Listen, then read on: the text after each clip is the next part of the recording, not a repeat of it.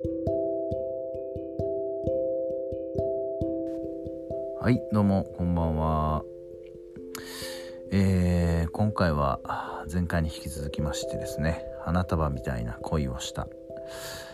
今頃語りたいと思います。前回は、まあ、この話の大体の流れというか全体的にこういうことが素晴らしいです。こういうところを評価してます。っていう話をしました。今日は、えー、もう逐一ネタバレ全開でこういうシーン良かったねっていうのをどんどん言っていこうと思います。はい。えー、まあ特に印象に残ったシーンはたくさんあるんですけど最初のねさっき言ったようにこの有村架純さんと菅田将暉さんのカップル、えー、麦くんと絹ちゃん。がまあひょんなことからですね、えー、終電を逃しましてまあそこでこう最初の出会いですね。そこからこうねいろんな共通点好きなもののっていうのの共通点っていうのがあの結びついてですね惹かれ合っていってカップル誕生っていう形になる。一番最初のね出会いって、えっと、実は2人だけではなくてえっともう一組同じく、えー、男性とですね女性が計4人ですね。麦くんと絹ちゃん合わせて終電逃すと。でねえっ、ー、とその4人でね結局まあ夜とりあえず飲もうかみたいになってねまあ飲んでるわけですよ。まああの居酒屋でね。そこのシーンがね僕あの面白かったですね。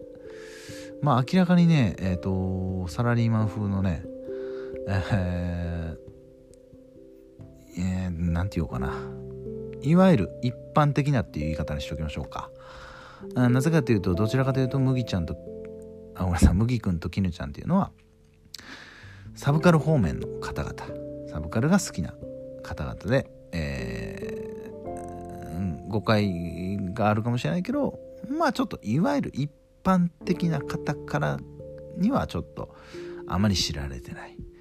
何か口を開こうものならあマニアックですね。すぐ一般的な物差しでマニアックとマウントを取られるような方々。あごめんなさい。これちょっと自分の実体験もあったんでねかなり皮肉って言っちゃってますけど。まあそういう境遇の2人だと、えー、まあ学校でもそんなに、えー、表立ってこう輝いてるような人たちではないという。それと一方で対峙するのがその終電逃して知り合った男性と女性。まあ完全に一般的な感じです。その2人からするとね。そこでまあ、あの、まあ、麦くんの引き出しがね、もういわゆる一般的なものってあんまないですから、まあ映画の話を振られたわけですね。で、そのね、一般的な人がね、あのね、唐突にね、負けじとね、あの、俺だってね、結構マニアックって映画、マニアックな映画見てるってよく言われるよって言うわけですわ。でね、そこの映画のチョイスが絶妙なんですよね。いや決してマニアックじゃないけど一般的な人がこう言いそう言いそうみたいなでしかもまたまあ名作をあげるんでねこっちも否定しづらいわいみたいなねことを言うんですよ、まあ、その作品が何なのかっていうのもちょっとあのそこまでは言わないですけどね。これぜひ確認してみてください。はい。でえっ、ー、と結構これも話題になったんですけどそのたまたま居酒屋でとある有名人と遭遇するんですね。うん、あの本人役でです。もちろん本人役として、えー、出るんですけど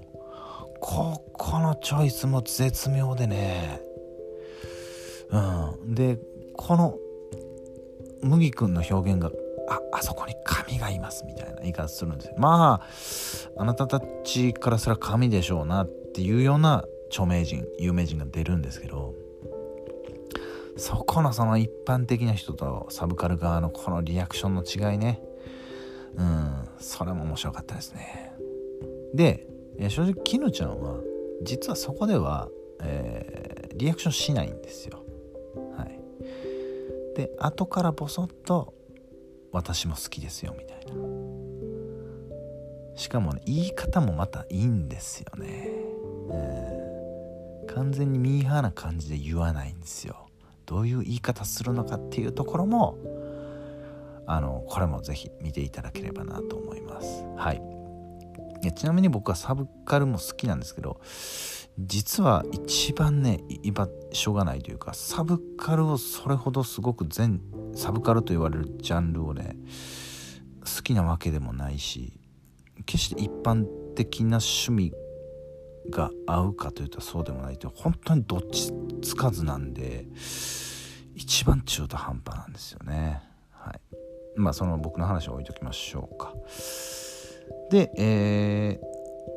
とねあ1個だけちょっと言わせてください。あの1個だけじゃあネタバレするとまあいろいろこう好きな音楽が何それでとかね。あとあれもよかったですね。お互いの本棚。ね。本もお互い好きでね。それももうぴったし合うんですよ。あ自分ちみたいみたいなセリフを言うんですよね。自分ちの本棚みたいな。いやいいシーンでしたね。でえっと直接その終電逃すというかねスケジュール的にその2人が会うのがとあるお笑い芸人のライブを逃しちゃうんですよ。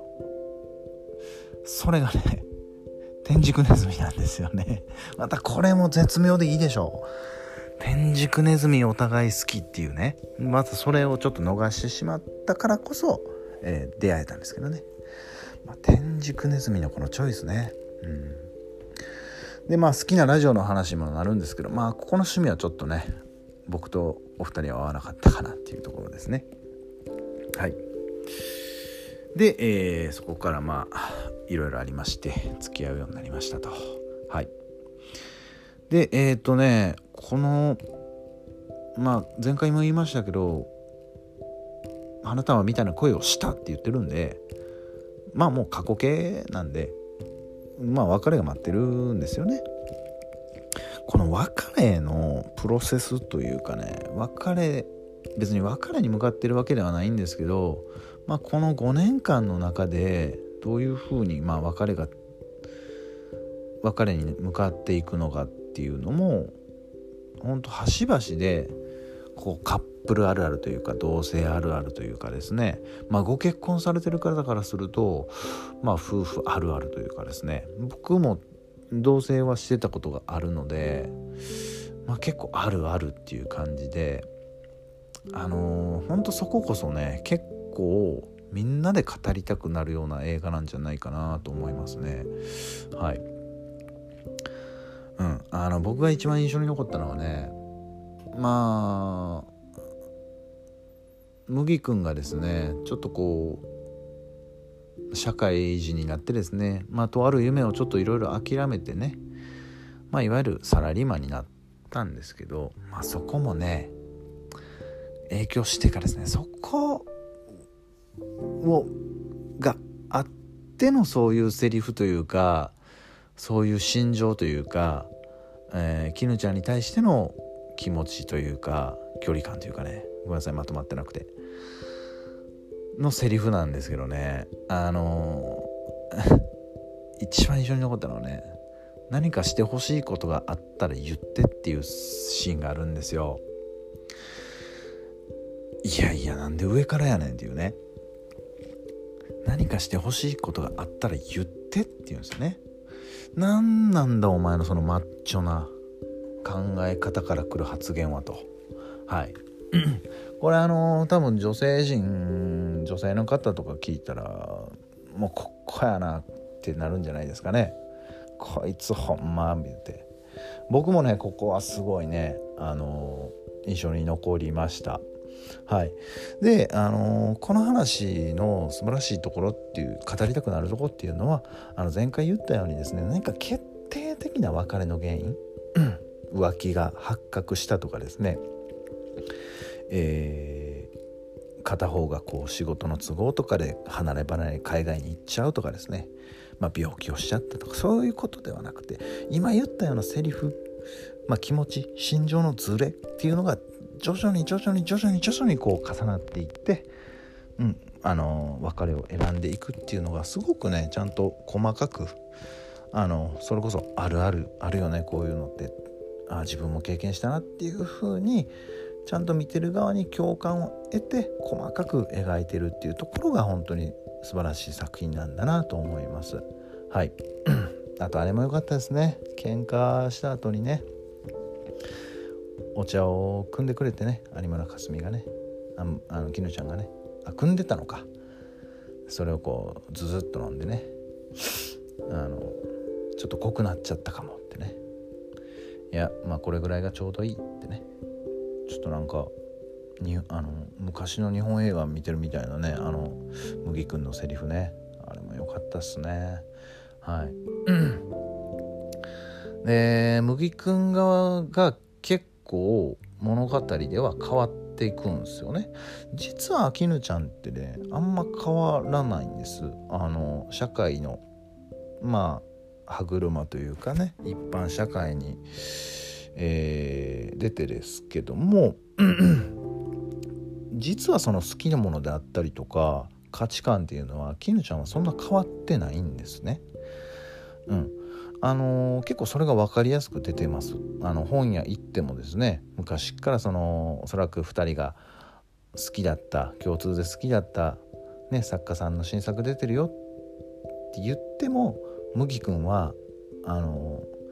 自己啓発本をずっと見てるとかねで麦君はあのパズドラ？もう仕事中にやるパズドラが唯一の楽しみなんだっていう風にねどんどん変わっていくんですよ。うん、でも絹ちゃんはそんな変わってないと。で僕はね結構ここがねその変わってしまったとか言うけど別に僕はこれはすごい否定することではないかなと思うんですよね。あの別に社会に出てパズドラ好きだろうが本読まなくなったその作家さんの本読まなくなって自己啓発本読み出したって別にいいじゃないかとは思うんですけどね。うん、何かそこで麦君がこう自分って変わってしまったのかなってこう若気の至りで。まあ僕なんかもう40手前ですからねそんなこともあるわいなと思いながら見てましたけど、うん、そこをまあね映画的にこうズレが生じてるっていうところ、はい、描いてますというところです。はいでまあ最後の別れのシーンもね良かったですね。まあファミレスなんですけど出会ってその告白するのもファミレスだったし、ま、全く同じファミレスの設定だったのかな、そこもねあの正直最後はあちょっとやりすぎちゃうかっていうのはあったんです正直ね。あの2人の 泣きながらこう 思いを吐露する場面はめちゃくちゃ良かったんですけどえっと結構その感動というか心が揺さぶられるシーンのピークが、偶然にもねあの2人が出会った当初あれも好きなんですこれも好きなんですっていうこんなにも分かり合える人がいたんだなっていう喜びを分かち合うような同じような偶然カップルがねその2人の席の後ろ側に座って本当にまるで出会った頃の自分を自分たちを見るような感じの対比のシーンなんですよね。うん、まあちょっと正直やりすぎかなっていうところは否めなかったですけどまあそれでもやっぱり今までのねそのこうすれ違いのシーンとかを重ねられてきた上でのしかもその最後のお二人のね菅田将暉さんと有村架純さんのこう演技っていうところもあってですね。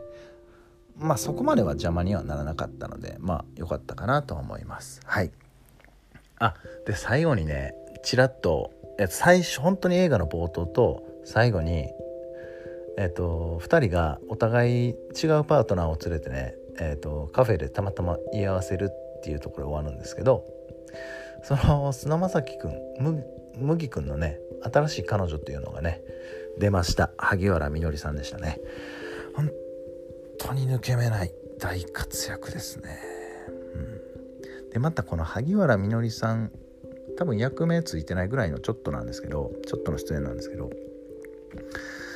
麦くんまあ一般的な人選んだなっていう感じの感じの彼女でした。はい。あのいわゆる絹ちゃんっぽい子じゃなくていわゆる一般的な感じの彼女っていうところもまた良かったですね。はい。ということで、えー、花束みたいな恋をしたは今回で以上にさせていただこうかなと思います。はい。他にもあの語りたくなるような